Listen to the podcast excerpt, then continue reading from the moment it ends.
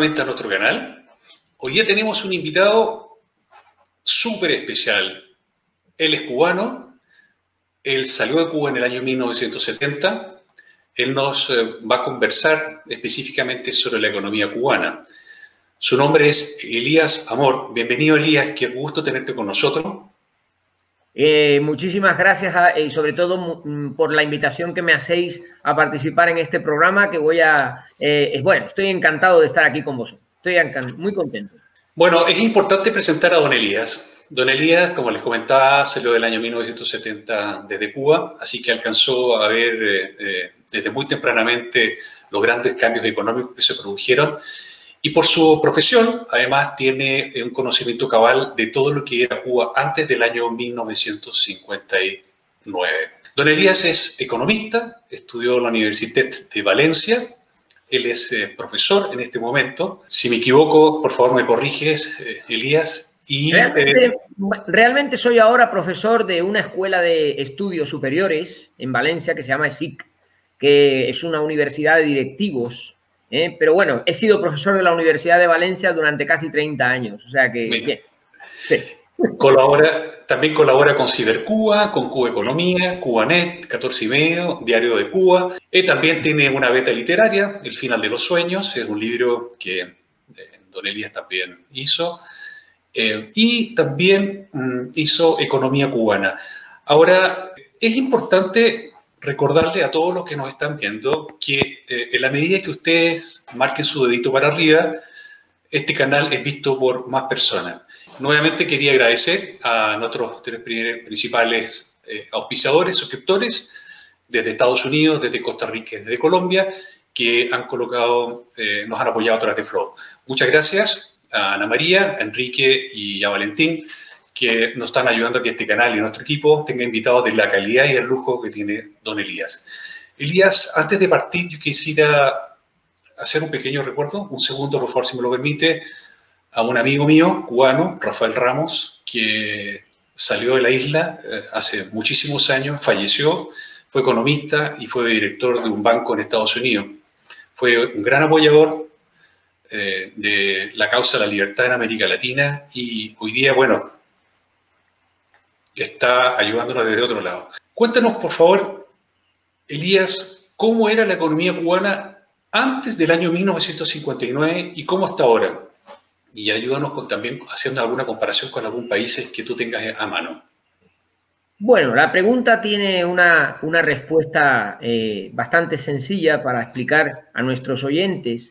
Cuba en el año 1959 era el segundo país de América Latina en Producto Interior Bruto per cápita, que es un indicador que los economistas suelen utilizar para explicar el grado de desarrollo de un país.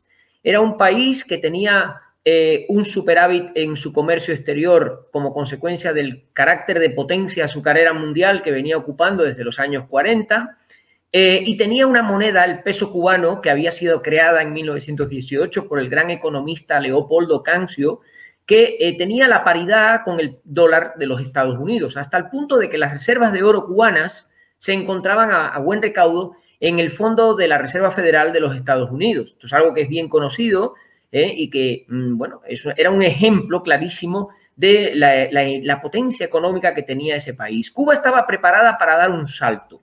Tenía un Producto Interior Bruto per cápita casi superior al de España o Italia y alrededor de medio millón de españoles e italianos solicitaban en aquel año 1958 visado para trabajar en Cuba. era gente que tenía un sueño cubano, como lo tuvieron mi familia. Yo vengo de una familia de origen español. El primer antepasado mío llegó a Cuba en 1878 y luego vinieron muchos más. Pero eh, ese era Cuba. Cuba era una joya económica que, eh, que tenía sentadas las bases para pegar un gran salto económico hacia el futuro. Ese salto no se produjo, por desgracia, cuando llegó el régimen comunista en, los, en la revolución a partir del año 1959, cuando iniciaron las, las transformaciones en la propiedad privada, en el sistema de planificación central, y la historia de Cuba desde entonces para acá, en estos 62 años, pues ya es bien conocida.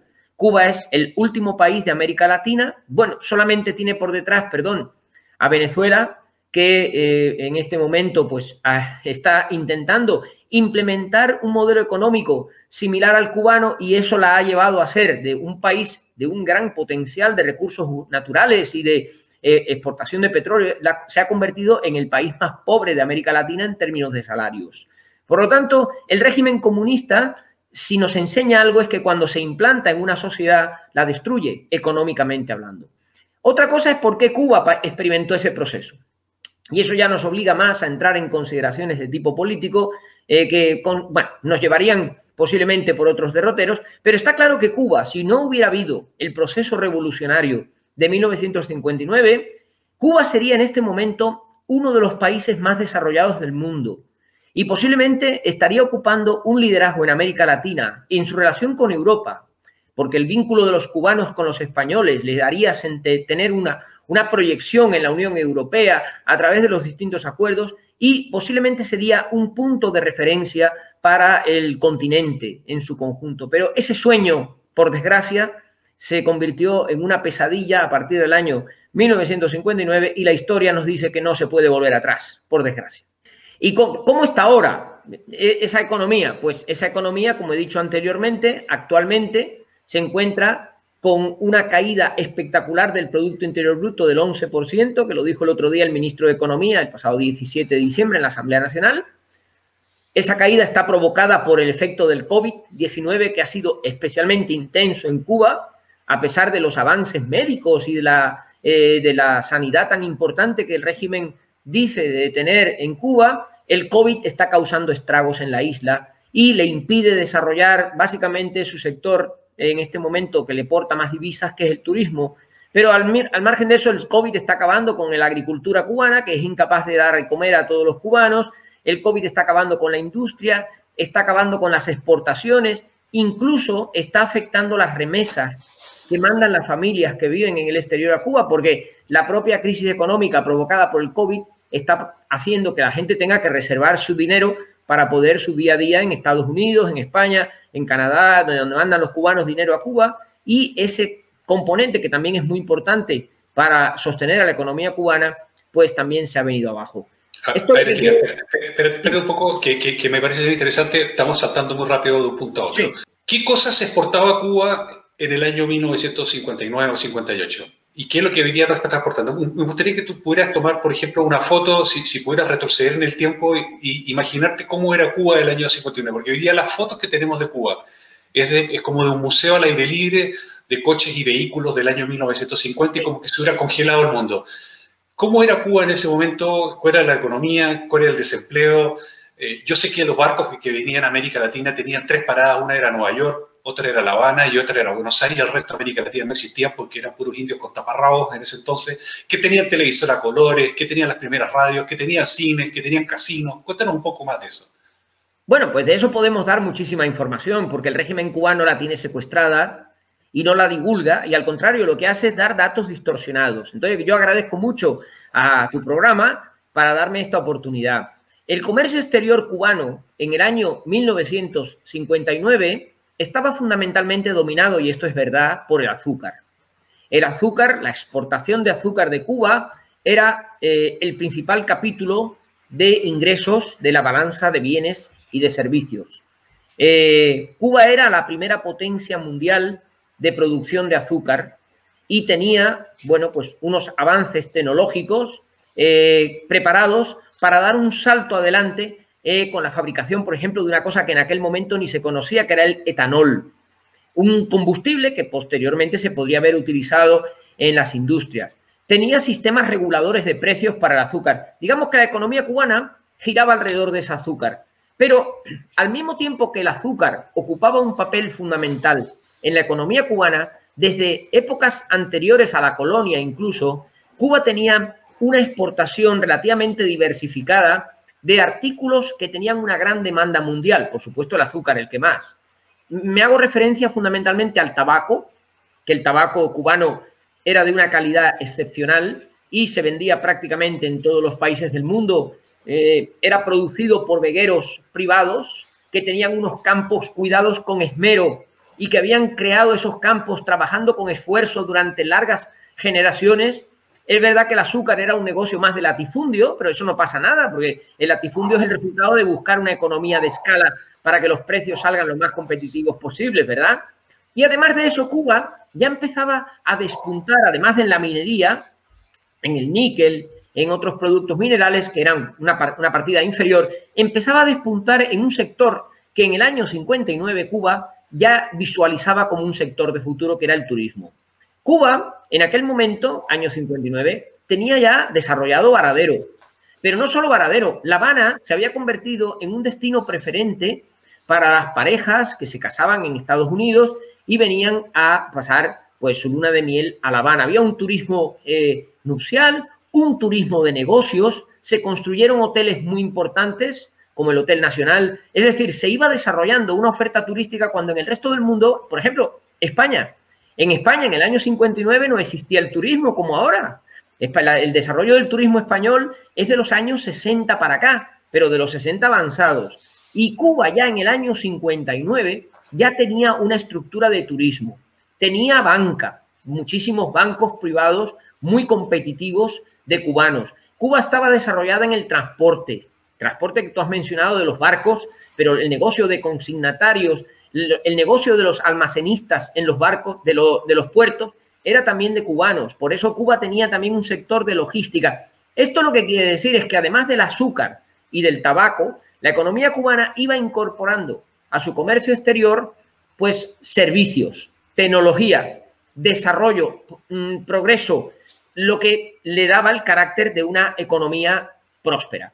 ¿Y qué traía de fuera? Pues prácticamente lo que necesitaba, porque como el comercio de exportación era muy superavitario, podía comprar fuera lo que necesitaba. Con lo cual Cuba se convirtió en una plataforma tecnológica de Estados Unidos para poner en prueba las mayores innovaciones que se hacían en aquella época. Solo así se puede entender el desarrollo que tuvo la televisión en Cuba antes de los años 50, cuando, por ejemplo, en España no existía la televisión. Aquí empezó a funcionar a finales de los años 50. Ya en Cuba, en el año 52, arrancaron las primeras cadenas de televisión de ámbito nacional que seguían los eh, espectáculos y los acontecimientos en directo. Y hay un enorme volumen de películas de televisión grabadas de aquella época que circulan en Internet, que cuando uno las ve dice, pero ¿cómo es posible que este país se haya deteriorado económica y socialmente de esta manera? Porque era otra Cuba distinta. Es ver un país que no se parece en nada a lo que tenemos. Cuba traía automóviles, tenía la ratio de motorización más elevada de América Latina. Todos esos almendrones que se utilizan en La Habana por los turistas vienen precisamente de aquella época, que los cubanos con su ingenio y su extraordinaria capacidad inventiva han ido sustituyendo las piezas de aquellos Chevrolets o de Oldsmobile de los años 50 por piezas de los coreanos del siglo XXI. ¿no?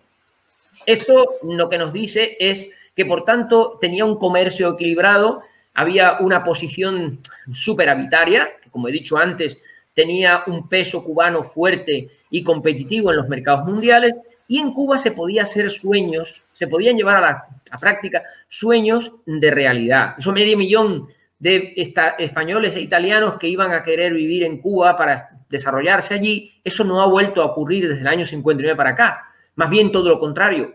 De Cuba se han ido tres millones largos de cubanos buscando un futuro mejor para sus hijos en el exterior. Esto da una idea de la enorme diferencia que hay entre aquel país que se murió, que quedó desaparecido ya en el tiempo y lo que tenemos ahora en Cuba, que es absolutamente imposible de justificar.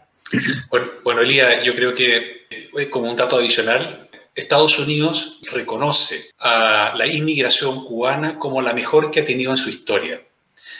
Porque Florida o Miami o toda esta zona del sur de los Estados Unidos eran pantanos, siguen siendo en muchas partes, pero fueron convertidos en el vergel y fueron convertidos en el paraíso económico y financiero gracias a la tremenda inmigración cubana que llegó a esos Estados Unidos. Así que eso, un aplauso porque esa fuerza que ha tenido el cubano y han tenido ustedes saliendo han cambiado por perfil los países.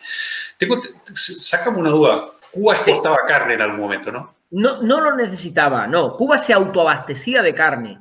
Tenía una ganadería en la zona de Camagüey, de, de, las mejores de América Latina, y cuando no tenía suficiente la importaba porque la podía pagar perfectamente. La carne de Argentina en aquella época no era muy costosa en los mercados mundiales. La prueba está en que hasta España, que era un país pobre, en los años 50, que estaba todavía saliendo de sus guerras civiles, y eh, compraba carne de Argentina, que Juan Domingo Perón se la mandaba a Franco en unas condiciones eh, muy favorables, y era la carne que se comía aquí en España, ¿no? O sea que, no, Cuba lo que importaba era fundamentalmente aquello que la economía cubana no producía.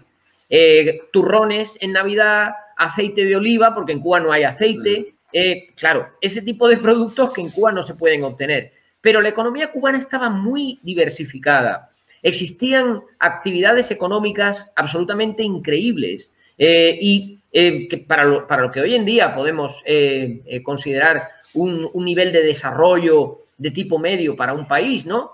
Y el gran problema de Cuba era que aquella clase económica emprendedora que tenía país, de profesionales, estos que se establecieron en la Florida y que yo también tributo el reconocimiento, pero lo mismo ha pasado en Argentina, donde se estableció, por ejemplo, el magnate de la televisión cubana Goar Mestre y acabó creando una cadena de televisión de las más importantes del país, o en España, en donde se establecieron algunos.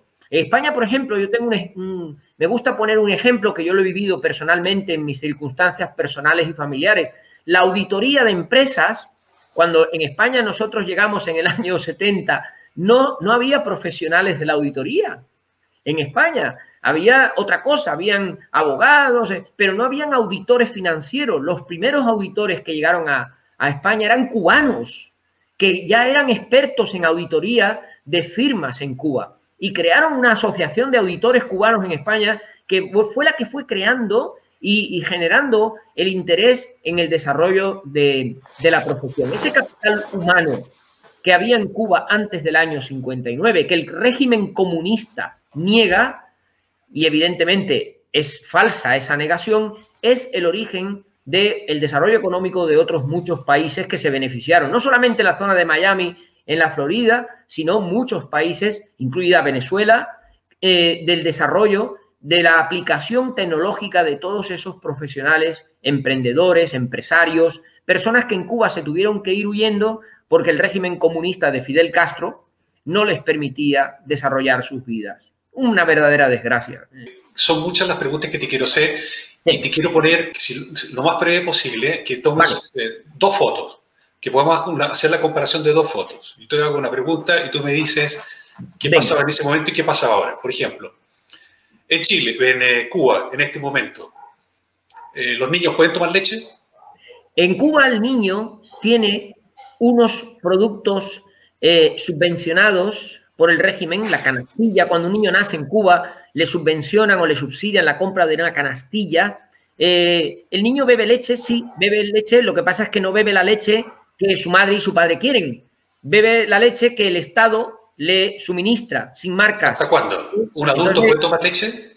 Sí, se puede tomar leche cuando eres niño pequeño. Hasta los siete años aproximadamente, en Cuba los niños pueden tomar leche siempre y cuando, lógicamente, sus padres la compren. Eso está claro. Perfecto. El nivel de empleo que había el año 58 en Cuba y el nivel de empleo que hay hoy día en Cuba, ¿cuál es? Este es un tema que nos merecería quizá un poquito de explicación. En el año 59 en Cuba, la gente trabajaba y era productiva. En el año 2020, la gente en Cuba mm, trabaja pero no produce. Es una diferencia muy importante y muy destacable. En Cuba, en el año 2020, la tasa de paro que ofrece el gobierno cubano en esas estadísticas oficiales es el 1,4%. Y esto no nos lo podemos creer porque es un chiste. Esto es absolutamente irreal. Eh, ¿Por qué esa tasa de paro tan baja en Cuba? Porque hay muchísimas personas que están asignadas a determinadas empresas, eh, entidades del sector presupuestado, que es como ellos le llaman a la administración pública, que no hacen nada, que están ocupando un sitio y que están cobrando un salario que es el de gobierno quien lo paga.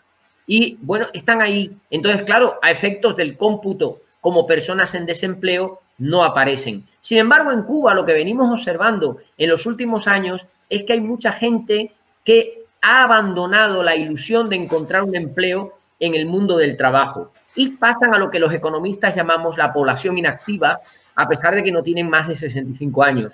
Y ese es un dato que sí que hay que prestarle especial atención, porque ¿a qué significa eso? Eso significa, por ejemplo, que un, un titulado universitario cubano, que como máximo puede ganar al cambio 36 dólares al mes, prefiere estar aparcando coches de los turistas en la plaza junto al Capitolio que trabajando en un aburrido empleo que no produce nada en el sector presupuestado. Gana más dinero aparcando coches de los turistas o asegurándoles que tengan un hueco para que puedan aparcar el almendrón eh, durante todo el día que estando en el, en el desempleo en el Estado. Con lo cual eso se, se produce una, una pérdida y un deterioro de capital humano descomunal. ¿Cómo ha, ¿Cómo ha cambiado la deuda de Cuba en estos 62 años? Pues esta es ¿Quién otra es, ¿quién es dueño de, ¿Quién es dueño de Cuba hoy día? Bueno, vamos a ver. La, la, deuda en Cuba, en el año 59, Cuba iba a los mercados de capitales, que en aquella época eran mucho más rudimentarios que ahora, como tú ya te puedes imaginar, y solicitaba lo que necesitaba porque no tenía problema ninguno para obtener financiación. Un país que tiene un comercio exterior superior en lo que son las exportaciones a las importaciones recibe el capital sin ningún tipo de problema, porque el, que presta el dinero se lo ofrece encantado. En el año 2020, Cuba es un país que no paga las deudas a sus prestamistas, a los pocos prestamistas que le quedan, porque quiero hacer mención que los únicos que le prestan dinero a Cuba, Cuba no tiene acceso a los mercados de capitales, no está valorada ni en Moody's, ni en ninguna de las agencias de calificación y por tanto tiene que acudir al Club de París, que el Club de París es un consorcio de países que se ponen de acuerdo para tirarle una soga a alguien de vez en cuando y decir, toma, te damos un poquito de dinero para sacarte del agujero. Y el Club de París le condonó a Cuba, por instancias de Obama, en el año 2016, del orden de 30 mil millones de dólares y le dejó una deuda que superaba esa cifra en 5 mil millones cómodamente pagable a lo largo de los próximos años. Pues el año pasado, en el 19 y en el 20, el régimen comunista cubano entró en default porque no pagó la deuda. Y esto pasa en Argentina y todo el mundo, ¡oh, qué horror! Argentina en default, no sé. Cuba está en default estructural, no paga. Le dice a sus acreedores del Club de París, no te pago. A los rusos les ha dicho también que no les va a pagar. Y Putin ha dado orden de paralizar todos los proyectos de desarrollo que se estaban realizando en Cuba por parte de Rusia. O sea, es una situación financiera caótica comparada con una situación financiera maravillosa que había en el año 59. ¿Cuál, ¿Cuál, es el diseño de la economía cubana en este momento y cuál era el diseño de la economía cubana en el año 59? Eh, esta palabra te la saco, te la saco a ti porque tú lo escribiste en tu blog, que lo estamos poniendo aquí abajo para que la gente pueda leer tu blog también. Bueno, pues rápido, también a efectos de fotografía. La economía cubana en el año 59 era como la economía de cualquier país del mundo, excepto lógicamente las economías de China o de la URSS y el telón de acero que ya habían optado por un régimen como el de Cuba después. Era una economía con propiedad privada, con derechos de propiedad privada, con economía de mercado y con libre empresa. La economía de Cuba en el año 2020 es como la de aquellos países del este de Europa que ya no son comunistas, ni la de la URSS, que ahora es Rusia, y que tampoco es comunista. Solamente hay un país en el mundo que comparte con Cuba ese modelo que es Corea del Norte. Y es una economía en la que no existe la propiedad privada y esto quiero dejarlo muy claro porque hay mucha confusión sobre este tema. En Cuba no hay derechos de propiedad privada reconocidos en la ley, no se reconoce tampoco la libertad de empresa y en Cuba el mercado está proscrito. El gobierno es quien adjudica centralmente los, los recursos. Por ejemplo, estos días con la tarea de ordenamiento han publicado un listado de precios que eh, es, algo demencial, que un gobierno publique el precio de la libra de ñame o de la libra de, malanga. Eso no existe en ningún país del mundo. En cualquier país del mundo uno va al supermercado y compra si le apetece ñame o malanga y si no compra otra cosa. En Cuba, el gobierno te obliga a consumir lo que te pone en la canasta eh, básica, que si eso lo podemos también explicar. Esa sería un poco la diferencia fundamental entre la economía cubana en el 59 y en el año 20. ¿Qué pasa con la clase media? ¿Existe clase media en Cuba? ¿Existe clase alta en Cuba? ¿Se puede hacer alguna gráfica hoy día, algún tipo de pirámide, comparándola con lo que había en el año 1958? Bueno, el concepto de clase media eh, está perdiendo bastante vigor con respecto a lo que estamos viendo en el mundo recientemente. De hecho, las clases medias están sufriendo un desgaste muy importante como consecuencia de los cambios tecnológicos de la cuarta revolución industrial y todo el proceso de la globalización, ¿verdad? Pero en Cuba no hay clase media. En Cuba había clase media en el año 59 y el régimen no lo quiere reconocer y siempre está diciendo que no, que Cuba era un país de pobres, de campesinos analfabetos, de gente que no podía mandar a sus hijos a la escuela. Falso. Si Cuba hubiera sido así, Cuba no habría sido la potencia económica de éxito que era en aquel momento. No, eh, el indicador, el indicador que Cuba reivindica constantemente en Naciones Unidas es lo que ellos llaman el índice de desarrollo humano, que es un indicador que se inventó Naciones Unidas para sustituir al Producto Interior Bruto, pero los economistas eh, profesionales tenemos muy claro que lo que un país produce es lo que un país es capaz de generar y ser rico y de desarrollar y de mejorar las condiciones de vida de los habitantes y déjese usted de indicadores basados en otros datos que ya veremos cómo se elaboran y en qué condiciones. Dicho esto, eh, la situación de la economía cubana, pues es la que todos conocemos, ¿no? Nadie va de Haití a Cuba. Los balseros no van de Haití a Cuba, ¿verdad? Y no van de Puerto Rico a Cuba. Yo no conozco de ningún balsero que vaya de Honduras a Cuba o de, de Miami a Cuba. No, los balseros van de Cuba a cualquier sitio del mundo. Luego yo creo que eso es lo que explica el fracaso sistémico del modelo social comunista que además lo estamos viendo con sus mismas consecuencias en Venezuela. Para, muchos para muchas personas en el mundo, eh, sobre todo en América Latina, nuestros amigos cubanos son un ejemplo en salud. Eh, hay gente que va a hacerse sus tratamientos a Cuba. Tenemos a la hija de la presidente Kirchner eh, tratándose en Cuba y tenemos, tuvimos también a señor Maradona, me parece que también en Cuba. En fin, han habido personalidades políticas, públicas y privadas que han ido a hacer tratamientos a Cuba. cuéntanos de la salud de Cuba. ¿Qué, pasa? ¿Es verdad eh, eh, ese, ese nivel de tecnología que tiene Cuba?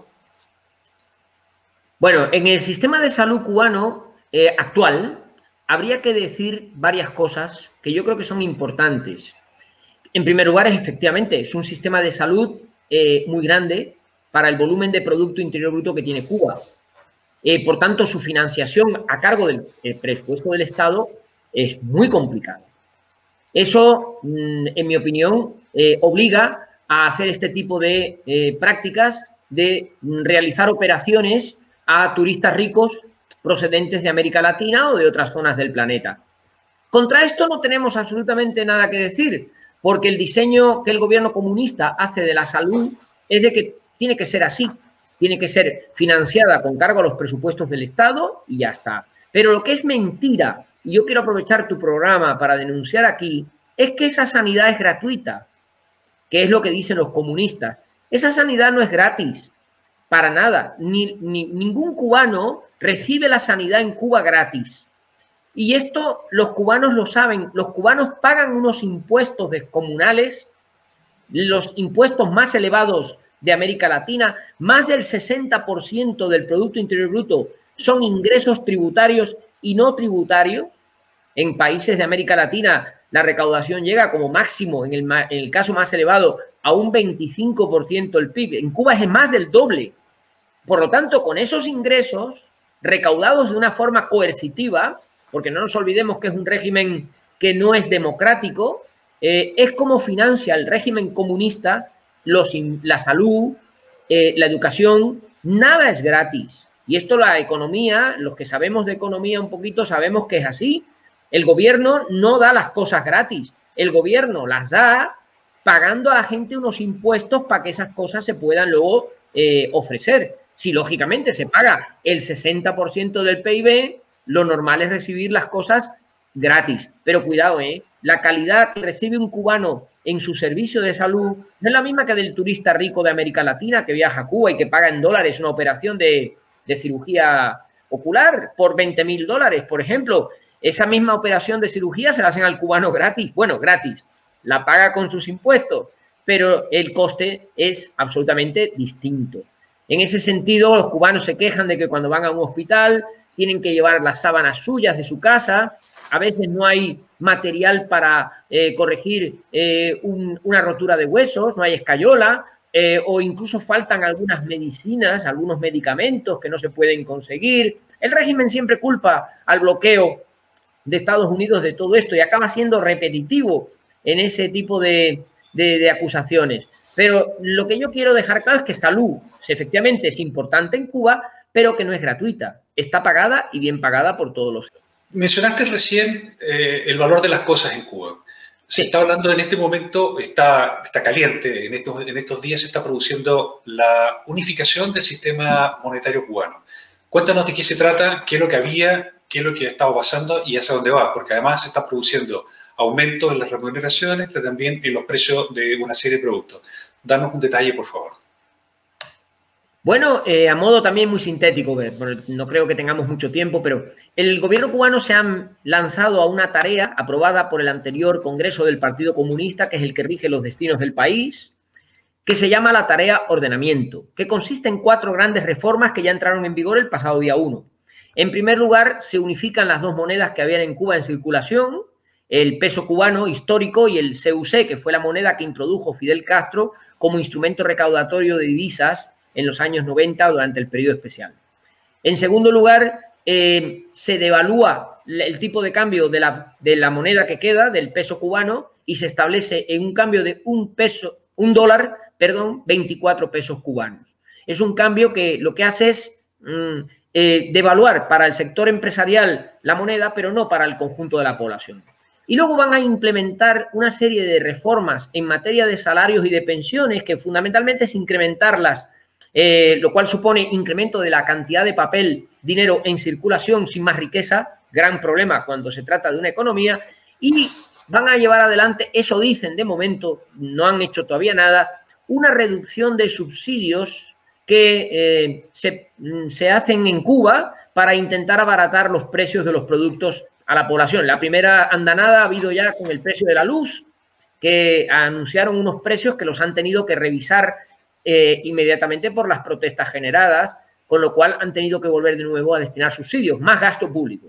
En definitiva, más gasto público y más déficit. Y no conviene olvidar que el déficit público de Cuba es de los más altos de América Latina. Este año va a llegar a más del 20% del Producto Interior Bruto, que eso es una barbaridad en comparación con la media de los países. Con lo cual, esta tarea ordenamiento se va a implementar a lo largo de este año 21 y en siguientes, por supuesto, porque se incorporan muchas reformas, eh, pero ya está empezando a recibir señales de la poderosa economía informal cubana. En Cuba hay una economía informal que es muy dinámica, muy rica, muy, muy próspera. Y lo primero que ha señalado esa economía informal es que el cambio del dólar con el peso cubano está incorrecto. Es decir, el dólar en este momento en La Habana se está cambiando ya por 45 pesos y, por, y camino, va camino de los 50 pesos. Eso implica que la decisión tomada por las autoridades de 1 por 24 es incorrecta y que lo más probable es que el tipo de cambio se tendrá que devaluar a lo largo de los próximos meses, con lo que eso supone de más inestabilidad, más devaluación, más inflación interna de la economía, en fin, un descontrol absoluto de la economía que va a llevar a un, a un progresivo empobrecimiento de los cubanos, porque el problema es que el régimen quiere o cree que se puede controlar un proceso como este utilizando el presupuesto del Estado, pero eso no es así. Eso es inviable. Ahí quien manda es el mercado y a lo largo de este año el mercado le va a enseñar a los herederos de Fidel Castro que el modelo que tienen ya no sirve. Elías, recientemente el gobierno de los Estados Unidos puso en una posición muy incómoda a banqueros cubanos, al, al, ejército eh, que tiene activos en los Estados Unidos. Me parece que no mucha gente entiende o comprende de que la hotelería en Cuba es administrada por el ejército. Es decir, los patrones eh, o los dueños del turismo en Cuba corresponde al ejército cubano, que representa, eh, podríamos decir, la maquinaria económica que mantiene al, país en ese sentido. Cuéntanos cuál sería o cuál ha sido la evolución eh, de los ingresos de Cuba desde el año 59 a la fecha, por dónde han provenido los ingresos. Hay gente que dice que viene del petróleo de Venezuela, hay gente que dice que, que venía de, los ejércitos cubanos que participaban en, en, la desestabilización de África, entonces Rusia le pagaron. Hay muchos mitos, por favor, acláranos un poco eso y cuál es el rol en este momento de la economía y el ejército, porque hay mucha gente que no entiende que la política y la economía aquí están tremendamente terpusadas. En el caso cubano tienes toda la razón. En el caso cubano, la política y la economía, por desgracia, desde 1959 van cogidas de la mano. Mira, con respecto a los ingresos, Cuba ha sido eh, históricamente un país desde 1959 que ha tenido siempre un financiero externo dispuesto a proporcionarle el dinero que necesita la isla para su economía y a un coste relativamente bajo. El primer financiero fue la URSS, que hizo un convenio azucarero con Cuba en el año 60, creo que fue, y que a partir de ese momento hizo que Cuba prácticamente toda su cosecha de azúcar se vendiera eh, a la URSS y a los países del bloque eh, soviético. Claro, cuando tú mm, tienes una cosecha vendida prácticamente a un precio superior al de mercado a nivel mundial, te olvidas de la vida y te dedicas a otras cosas. Y entonces los cubanos lo que hacían era producir azúcar para Rusia y no se dedicaron a ir desarrollando los otros sectores de la economía. Eh, mm, porque no tenía sentido ninguno, había que dedicarse fundamentalmente al azúcar. Todo esto, cuando los países del este de Europa se derrumba el muro de Berlín, desaparece Rusia, eh, se producen los grandes cambios que todos conocemos eh, a finales de los años 80, primeros de los 90, Cuba se queda sin la financiación soviética y entonces mm, pasa unos años gravísimos en los que la economía cubana se da cuenta de que tiene que tener sus propios recursos de su capacidad competitiva, es lo que llamamos el periodo especial, en el que en Cuba no había de nada y se produjeron grandes protestas que acabaron con la salida masiva de población por la vía de Guantánamo. Y de pronto, eh, como si fuera una cosa de una aparición estelar, se le aparece a Fidel Castro a finales de los años 90 Chávez que le vuelve a proporcionar los ingresos del petróleo de Venezuela con los cuales mantener a Cuba y ahí surgieron iniciativas como la Alianza Bolivariana, el desarrollo del Foro de Sao Paulo, ahora la Carta de Puebla, todas esas iniciativas del socialismo del siglo XXI en América Latina que lo que han hecho ha sido dispersar unas ideas económicas absolutamente incorrectas en un conjunto de países que cuando las han experimentado se han dado cuenta de que se empobrecen como, como resultado de esas medidas, ¿no? Es decir, Cuba siempre ha tenido un financiero externo. Y ahora que Venezuela ya no da abasto para cumplir con sus compromisos petroleros con Cuba, porque Venezuela es un estado fallido, eh, eh, ya, no, ya no tiene ni siquiera capacidad de producción de petróleo, el financiero externo de la economía cubana, lo asombroso, de cómo la historia nos vuelve a colocar en un mismo punto al inicio de a la partida, es el exilio cubano. El exilio cubano mete en Cuba del orden de unos 6.000 a 8.000 millones de dólares al año en remesas, que o bien llegan en forma de dinero o bien llegan como mercancías o como regalos o como, por ejemplo, tú le puedes pagar el teléfono a tu hijo en Cuba desde Estados Unidos contratando el servicio desde Estados Unidos a Cuba. Es una cosa inconcebible, ¿no? Pero eso se puede hacer. Entonces, este componente de las remesas es hoy por hoy eh, el más importante de financiación de Cuba. ¿Qué porcentaje es eso eh, ¿Tienes alguna idea de qué porcentaje es eso, Elías, del ingreso de Cuba total en este momento? ¿Esos, esos 6 mil millones de dólares? Bueno, yo te puedo asegurar que el ingreso de las remesas, según los estudios de mi buen amigo Emilio Morales, el director de Havana Consulting Group, que es un cubano fabuloso en Miami, que realiza estudios, sus datos, yo los respeto porque están perfectamente y son acurados, el valor de las remesas triplica, triplica, multiplica por tres el valor de las exportaciones de la economía cubana. O sea, la economía cubana exporta bienes por valor de 2.200, 2.300 millones de dólares al año. Las remesas superan los 6.000 millones. Se recibe más de remesas que de exportaciones. Esto es un ejemplo clarísimo de una economía vaga, de una economía improductiva, ineficiente, que vive recostada de lo que recibe del exterior, de las migajas, de los es, lamentable, pero es que me, me, duele decirlo, pero es que es así. El régimen comunista cubano no ha tenido jamás ningún interés de desarrollar la economía porque manteniendo la economía atrasada y pobre, tiene al pueblo sometido. Y eso sí que es política económica. el sometimiento del pueblo cubano y su incapacidad para rebelarse contra quien lo somete se debe en gran medida a que el gobierno cubano les controla el sistema económico.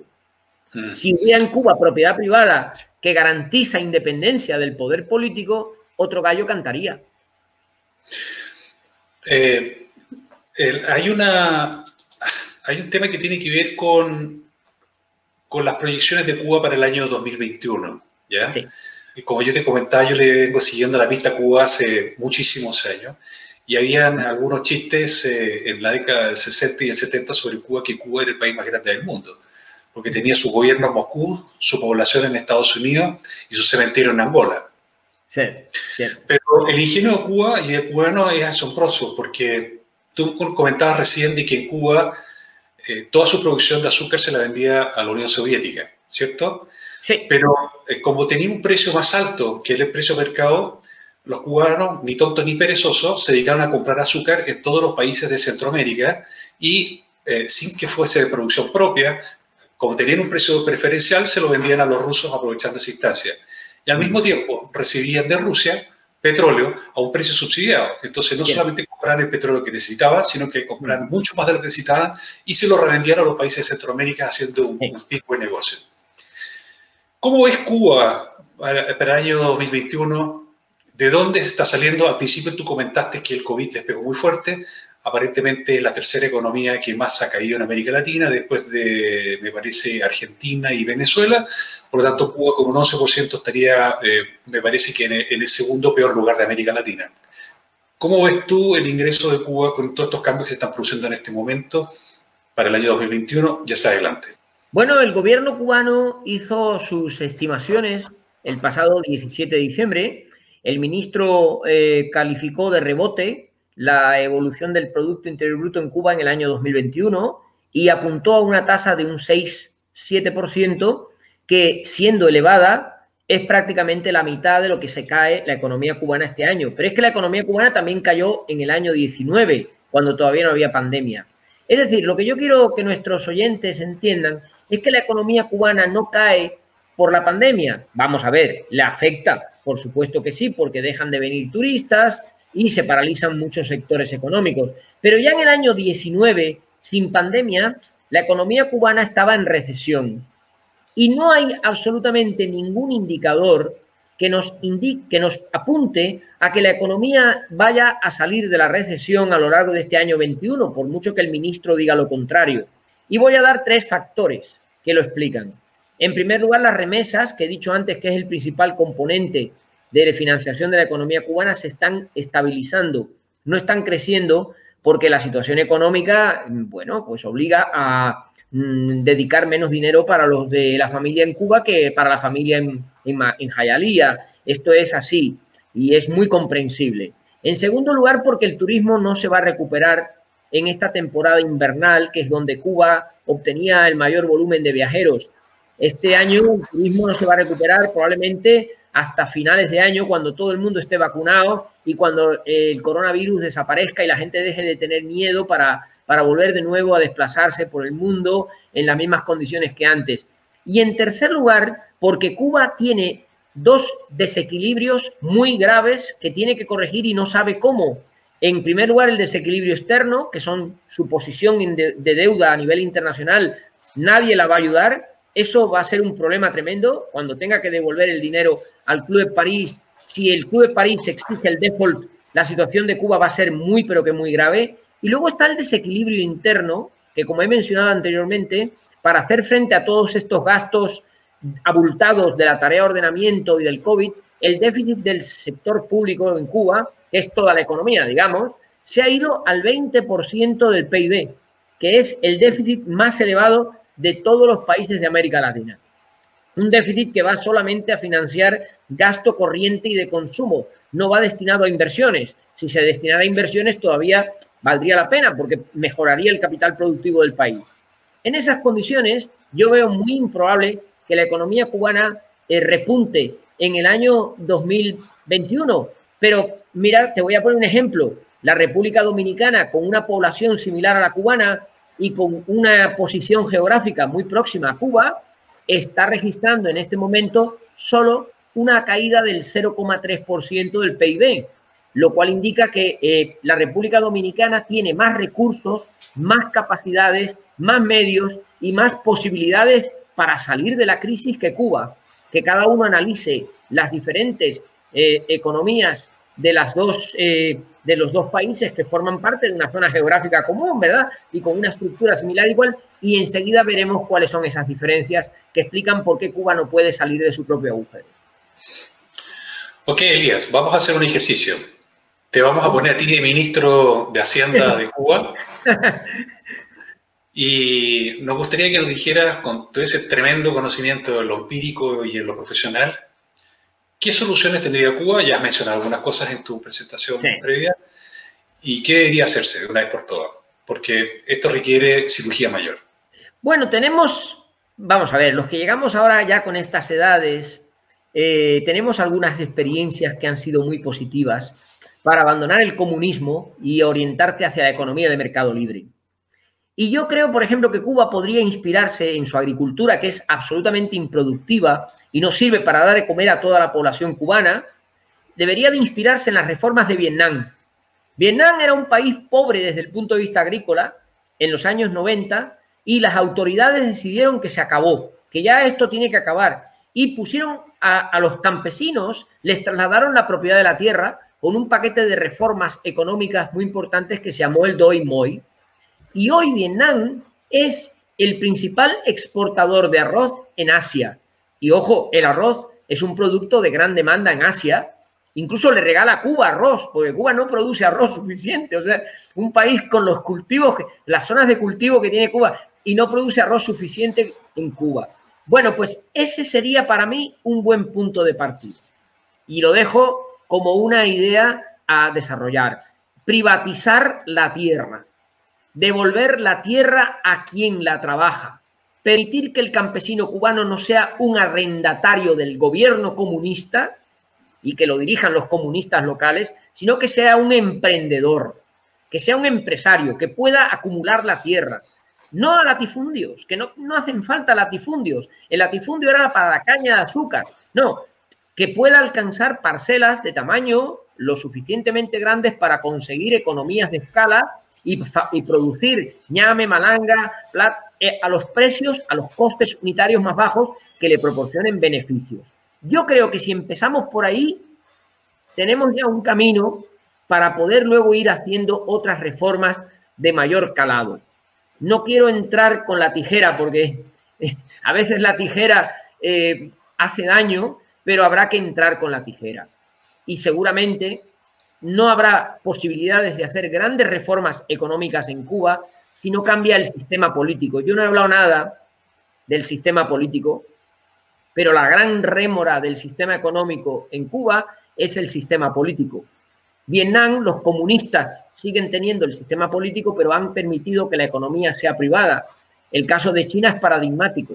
En los países del este de Europa, que yo viajo frecuentemente, porque me gusta mucho ir a Hungría, a la República Checa, tú ya no ves vestigios de la etapa comunista.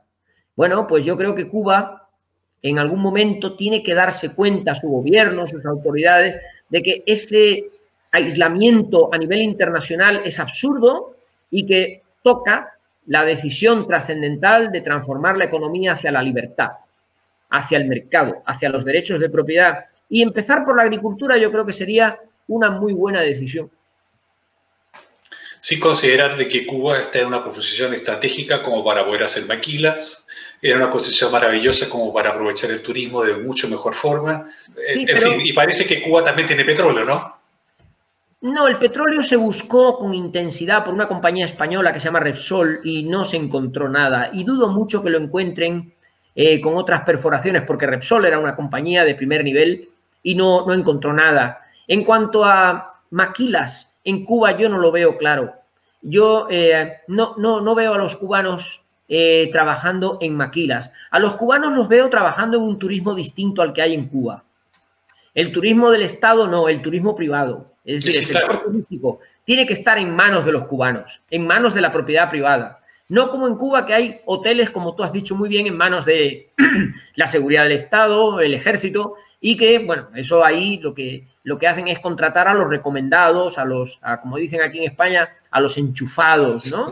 Del partido. No, yo creo que el turismo en Cuba tiene un gran futuro si pasa a manos privadas. Bueno, en general, todos los sectores de la economía cubana tienen futuro si pasan a manos privadas y el Estado asume que ya se acabó el modelo de intervención en la economía. Ese, yo creo que el gobierno comunista cubano en algún momento va a tener que tomar una decisión trascendental, que es decir, hasta aquí hemos llegado y la economía cubana tiene que pasar a manos de los privados. Cuando esto se produzca, habrá que esperar como mínimo una década para que eso funcione, pero bueno, ya se habrá dado finalmente el paso. ¿Cuándo se puede dar ese paso? Yo creo que cuando muera Raúl Castro. Mm. ¿Sí o no? ¿Tú has vuelto a Cuba después del año 70? No, no, yo no he vuelto y no debo de volver por precauciones. Eh, porque la represión en Cuba continúa y las eh, ideas a veces se guardan en documentos. Eh, ellos están ahora lanzando una campaña muy agresiva contra el periodismo independiente, contra los grupos que formamos parte de la, de la, oposición política al régimen, que queremos cambios en Cuba, al final es lo que buscamos, y esto mm, pues no es bueno, no es recomendable para la salud. Ahora, me mantengo permanentemente en contacto con la actualidad de la isla. Eso sí que puedo decirlo con tranquilidad. Nos quedan algunos minutos. Te quería pedir un mensaje para Hispanoamérica y el mundo con respecto a tu experiencia, eh, sin dejar de mencionar el fallecimiento de Agapito Rivera Millán, Millán, perdón, que para aquellos que son cubanos y saben quién es, recordarán que es uno de los, un gran héroe de Cuba y que falleció hace algunos días. Así que un recuerdo para su familia, un abrazo grande. Y el mensaje, Elías. Señor Amor, ¿cuál es su mensaje? Bueno, yo, yo no tengo gran cosa que decir porque realmente América Latina con Cuba tiene unas relaciones magníficas. De hecho, ha sido Cuba presidenta eh, rotativa de la CEPAL, que es la Comisión Económica para América Latina, que tiene su sede en Chile precisamente y es una de las instituciones más prestigiosas para el análisis de la economía cubana, tiene magníficas relaciones con el Sinterfor, que está establecido en Uruguay. Eh, Cuba está plenamente integrada en América Latina y, y tiene relaciones prácticamente económicas e inversiones con todos los países del mundo. Yo creo que América Latina lo que tiene que tener en cuenta es que la experiencia cubana puede llevar a un desastre si se sigue al pie de la letra todo el guion. Algunos países lo han hecho y se han dado cuenta de pronto de que se metían en un callejón sin salida. Y yo, mm, a los venezolanos en concreto, eh, les avisamos a comienzos de los años 90 de qué es lo que podía ocurrir en Venezuela si Chávez llevaba a término aquellas reformas que incorporó en gran medida apoyado por los cubanos, que no olvidemos que han estado eh, controlando y siguen controlando todavía parcelas muy importantes de poder dentro del sistema político venezolano. Pero al margen de eso, yo creo que los países de América Latina todos tienen muy buenas relaciones con Cuba. Eh, viajan de turismo a Cuba todos los años, las transnacionales de América Latina se interesan por invertir en Cuba y se dan cuenta de que cuando, cuando tienen que empezar a plantearse un proyecto, pues dan marcha atrás porque es imposible hablar con las autoridades. Es decir, en América Latina tiene en Cuba un problema y al mismo tiempo una oportunidad. El problema es lo que quedará en el pasado, ¿verdad? Y la oportunidad es lo que yo espero que sea Cuba en América Latina cuando Cuba recupere la democracia, la libertad, la economía libre de mercado, la propiedad privada. En ese momento Cuba tiene que contar, y eso es algo que yo le pido a todos nuestros compatriotas de América Latina que nos estén viendo, en ese momento es cuando Cuba tiene que contar con América Latina e integrarse plenamente económicamente en esa gran zona que va a ser una de las grandes zonas de desarrollo de la economía mundial del futuro. Si eso lo consiguiéramos, eh, yo creo que habríamos logrado un gran objetivo. Desde luego que sí. Don Elías, muchísimas gracias por su tiempo. Ha sido un gusto. Esperamos tenerlo nuevamente en nuestro canal. Igualmente. Así que. Igualmente, para mí ha sido un, honor eh, poder compartir con ustedes en este primer programa del año 21 y encantado de estar aquí con amigos tan, eh, tan eh, atentos y que me han hecho sentirme muy a gusto en este programa, de verdad. Un abrazo grande desde este otro lado del charco, como dicen, a usted que está en España, en Valencia. Gracias. Muchas gracias. Muchas gracias. Muchas gracias.